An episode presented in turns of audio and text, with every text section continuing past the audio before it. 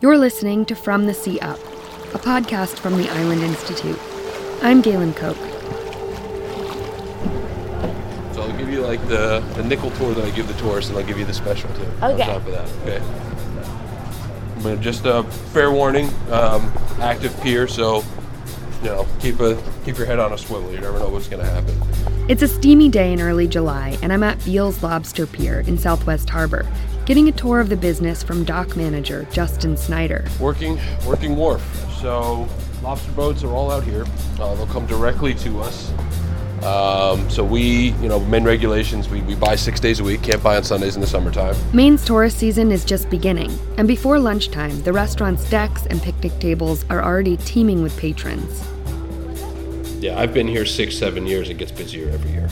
Every, every year. I drive in or ride in from Trenton every day, and I get to see firsthand the amount of cars that are coming from the mainland to go onto the island, and it's busier every year. And this weekend, being July 4th weekend when we're recording this, is um, you know the, the official kickoff of the season for us, and that's when we'll really know and take a temperature of what we're looking at. Southwest Harbor is on the western side of Mount Desert Island, MDI. This is the side of the island referred to by locals as the quiet side. The town sits just to the west of Somes Sound, the five mile long fjord that divides the island, creating its recognizable horseshoe shape. To the east of the sound is Acadia National Park and the town of Bar Harbor.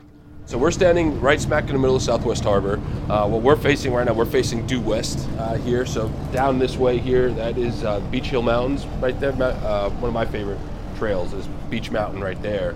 When you think of Mount Desert Island, the first thing that comes to mind is most likely not working waterfronts or commercial fishing. MDI is a destination for hiking, for beautiful views, for kitschy but classic seafood restaurants, and even for cruise ships. It's one of Maine's summer playgrounds. The Maine coast has been attracting summer visitors and vacationers for well over a century. And Southwest Harbor was one of the very first summer destinations on MDI.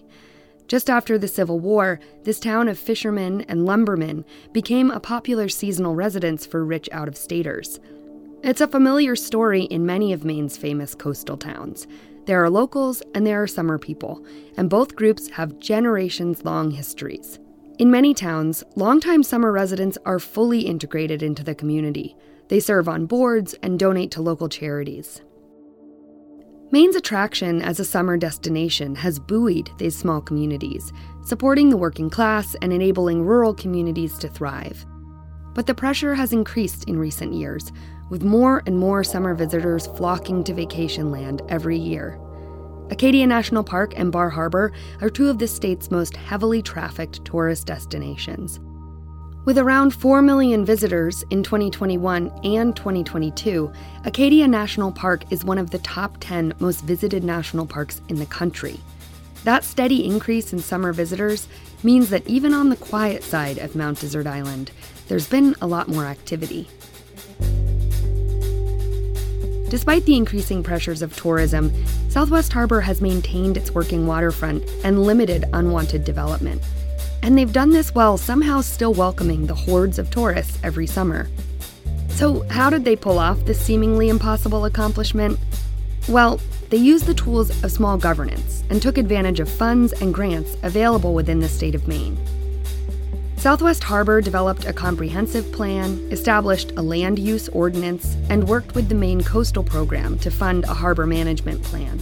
These tools basically help the town define its vision for the future and balance waterfront access, meaning that Southwest Harbor is both a tourist destination and a thriving working waterfront.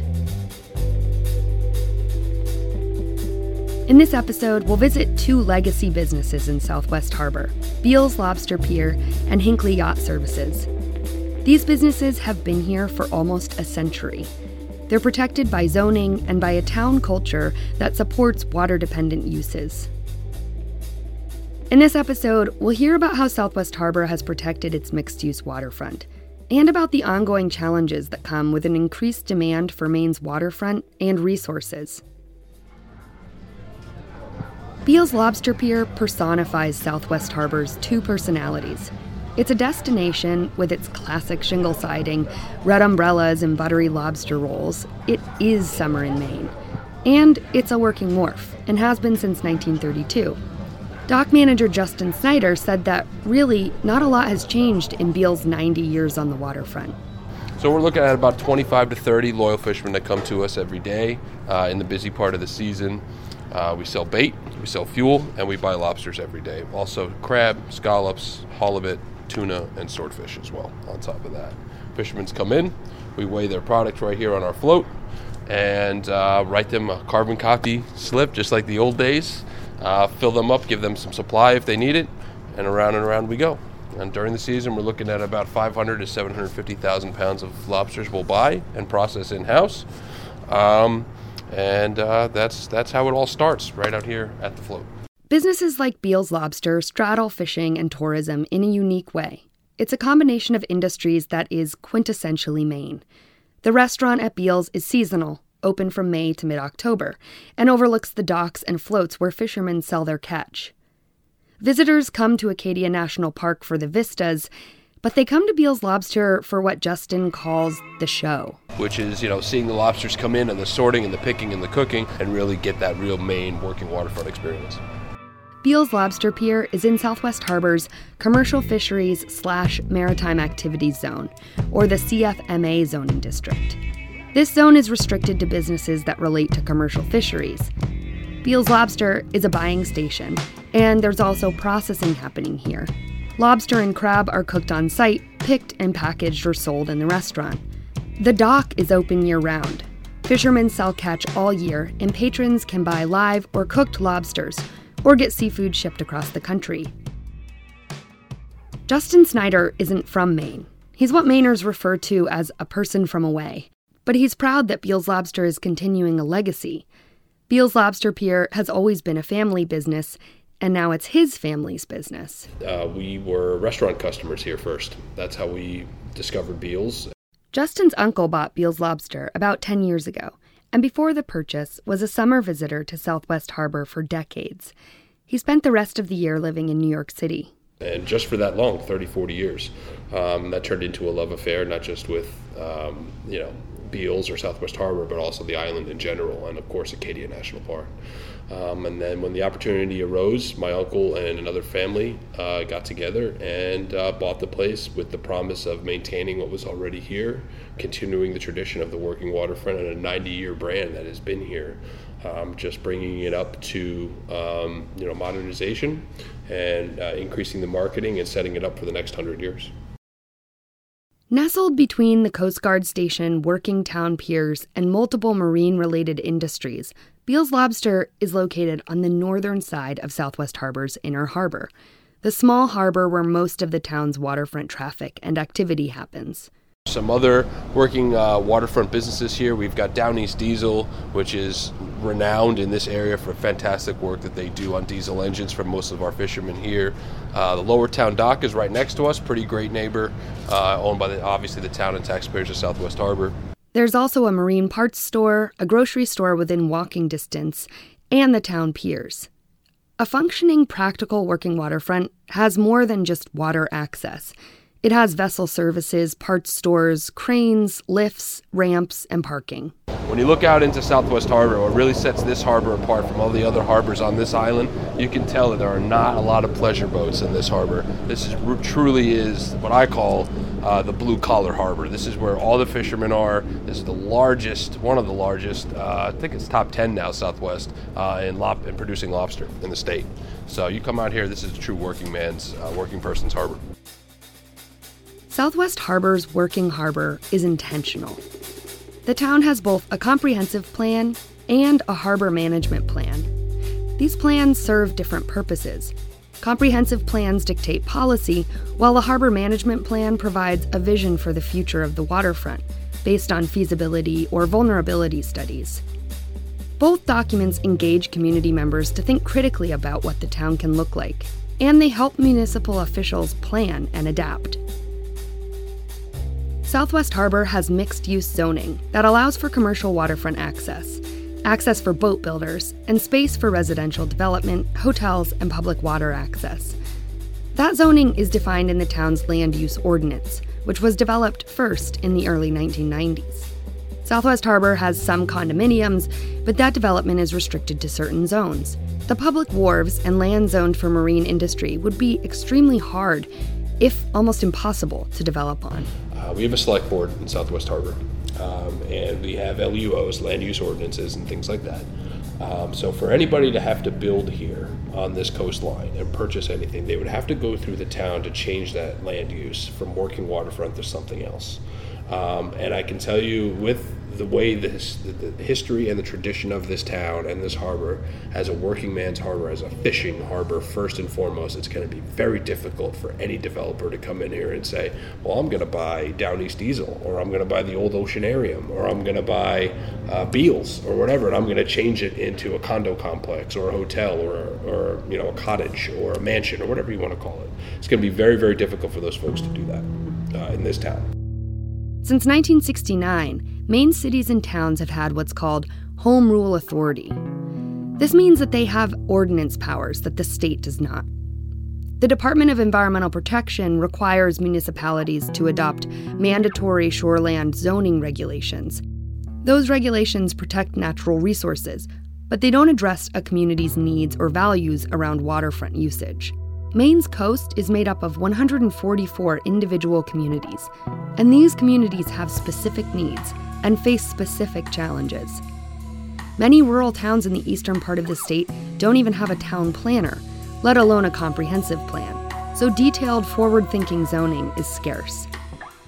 Southwest Harbor is able to balance uses and needs, waterfront access and tourism, and dramatic seasonal shifts in demand and use of the waterfront because the town has invested time, energy, and resources into policy, zoning, and future visioning.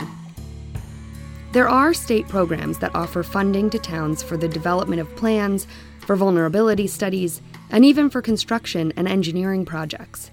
If you're curious about more of those programs, We've included a list of resources at the end of this podcast.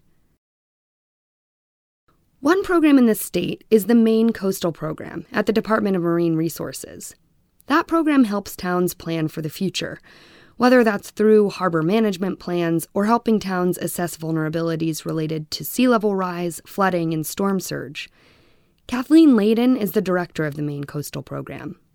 Southwest Harbor was the recipient of a shore and harbor planning grant. And um, with their working waterfront zoning, um, they've long been an example of taking that approach. The grants offered by the Maine Coastal Program are available to municipalities, groups of municipalities, regional planning committees, coastal councils of government, and tribes. They do require matching funds, and once received, that funding can be used to pay subcontractors and experts. For example, if a town wanted to rebuild a pier, they could apply for a grant and hire an engineer to assess and plan the rebuild. The construction of the design would require an additional grant, and there are other funding sources within the state for that kind of thing. Melissa Britch is a senior planner at the Maine Coastal Program. One of her roles is to help connect communities to funding opportunities. I only started earlier this year, but one thing I've been thinking about is how to get information out to people because there are a lot of resources, a lot of different grants, a lot of different information coming from different sources and different state agencies. So trying to condense it, clarify it, and make it easier for towns to figure out what resources exist and how they can actually get them and take advantage of them. And there are also other nonprofits in the state and different groups that are also trying to do the same thing. So, trying to kind of help fill that gap. So, the town manager, who also wears five other hats, can hopefully get connected to these resources and be able to do a reasonably good project. In order to plan and manage coastal resources the way that Southwest Harbor has, a town needs to know how to apply for funding and where to look for it. Because creating a comprehensive plan is an incredibly challenging task. A lot of towns don't have one. The Maine Coastal Program allows towns to apply for the Shore and Harbor Grant without an official comprehensive plan. Our take on it is we want to give them the space to do even just a little bit of planning rather than get stuck on having to do the whole comprehensive plan. The Maine Coastal Program does administer other grants, like the Coastal Community Grant, that require a comprehensive plan. But the Shore and Harbor Grant can be a first step for visioning and planning for coastal towns. Here's Kathleen Leyden. So, harbor management isn't typically regulatory. If there's zoning involved, it really needs to be according to a policy statement. While harbor management plans don't dictate policy or regulations, they can help communities navigate issues. They can suggest recommended action items or subjects that require further investigation by the town, harbor master, or harbor committee. In 2017, when a large cruise ship, the Pearl Mist, wanted to anchor in Southwest Harbor, the harbor plan could act as a reference point for town officials.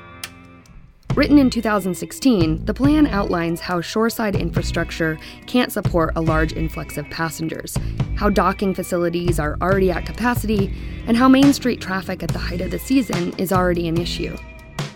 And so, in 2017, when the question about cruise ships in the harbor came up, the Harbor Committee voted to ban all passenger vessels with more than 49 overnight guests.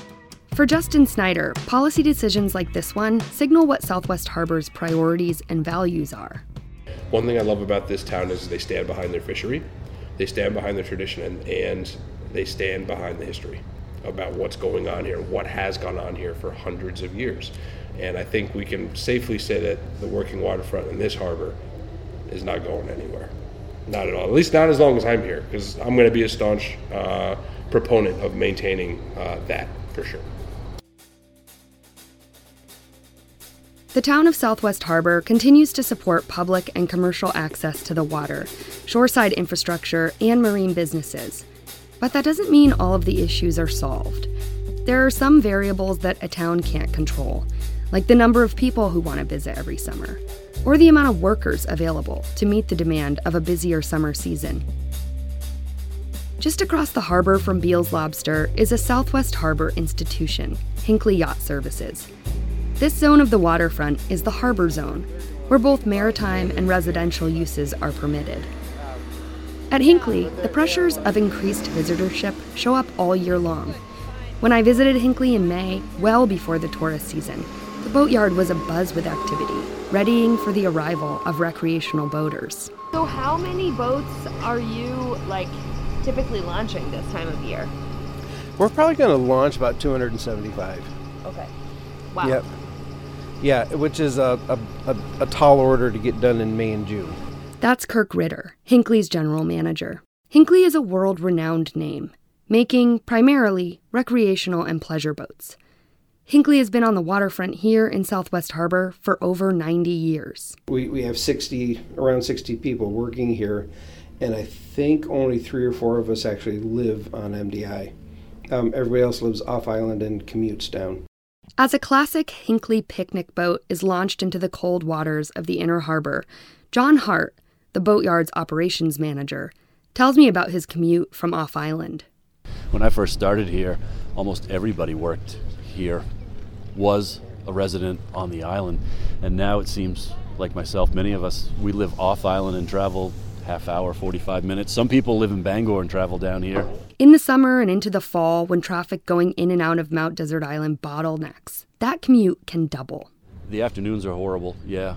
They're, that's a challenge to get home. With road construction, accidents, volume of traffic that comes here on this, in the summer months, it can be an hour, hour and a half to get home from here. Would they say last year there were 3 million people that came to this island? I think four. Four? Yeah. Like, that's incredible to have that many people coming to this small of an area. And the only way in is on that bridge, one way in, one way out. To have that many people, that's astounding. And uh, it doesn't seem to slow, it seems to increase year by year. Yeah. That increase in visitors and summer residents to Maine and Mount Desert Island means an increase in boaters. During the first summer of the pandemic in 2020, there were less recreational boaters, sometimes called cruisers, on the water. But in the years since, it's been steadily increasing. And more cruisers means more boats to launch and haul out in the fall, more services during the summer months, and more winter work, which is primarily maintenance and upkeep. Here's Kirk Ritter. To me, it's a unique time in history where the demand is so high, um, but the, uh, that we just cannot get enough workforce to meet the demand. The, the backlog in production is uh, large as it's ever been.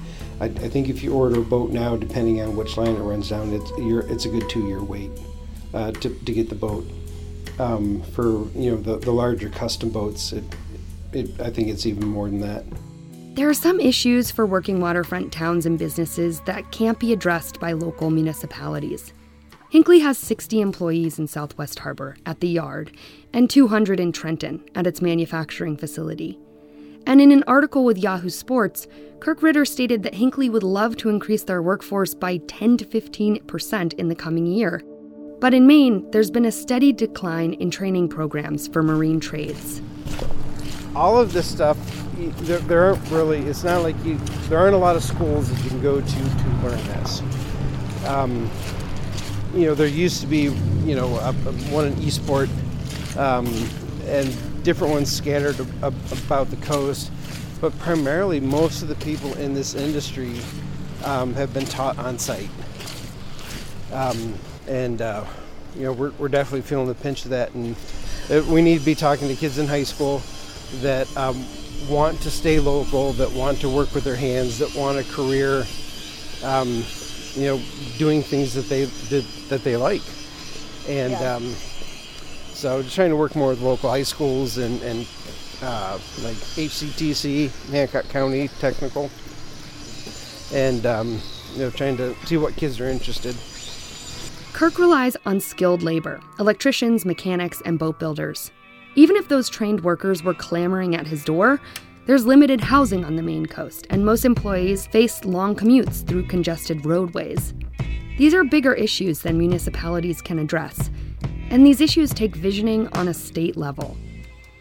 Some of that work is happening. The state has its own plan, the Maine Economic Development Strategy, which is, for a nerd like me, deeply enjoyable reading. The plan outlines strategies to increase workforce training and attract people to the state by increasing wages and employment opportunities. Many of these strategies still need to be implemented. And in the meantime, Maine employers, from restaurant owners to boatyard managers to lobster boat captains, are left with job openings that they can't fill. For Justin Snyder, dock manager at Beals Lobster, the strains of a depleted workforce are felt most acutely during the summer months Maine communities are under a lot of pressure for a very short amount of time. We are very, very much reliant on the 16 weeks, uh, what we affectionately call the 16 weeks, which is June to September. You know, that time frame, um, late June to, to, September, is very important. And uh, not just for the lobstermen, but for the hotels and for the restaurants and for, for all the trinket shops up and down Route 1, it's, it's very important. We rely on these 16 weeks of summertime they are economically crucial to the state. In 2021, tourists spent $7.9 billion in Maine. In Southwest Harbor, town officials and community members have worked really hard to identify values like waterfront access and commercial zones. They've worked to preserve the legacy and heritage that has kept a place like Beals Lobster Pier open and operating since 1932. But harbor management plans and comprehensive plans can't control traffic patterns on state roads or create a workforce that is trained in the marine trades. And in order for the seasonal businesses and Maine's tourism economy to sustain, there need to be thriving year round communities where Maine's workers can live, raise families, and participate in community planning. So there's got to be some kind of a conversation between the state of Maine, leaders in Augusta, and other folks to really how we're going to, uh, you know, take care of this. I think it's it's really easy for folks to complain about the, the stressful times in the summertime, but all deep down, we're all on the same team. We all know that without the summer, you know, there's not much there for us outside of that. With so many tourists and summer residents visiting Maine every year, the quiet side of MDI might be a thing of the past. But even if it's not as quiet anymore, Southwest Harbor will always be a working waterfront. Or at least, that's the plan.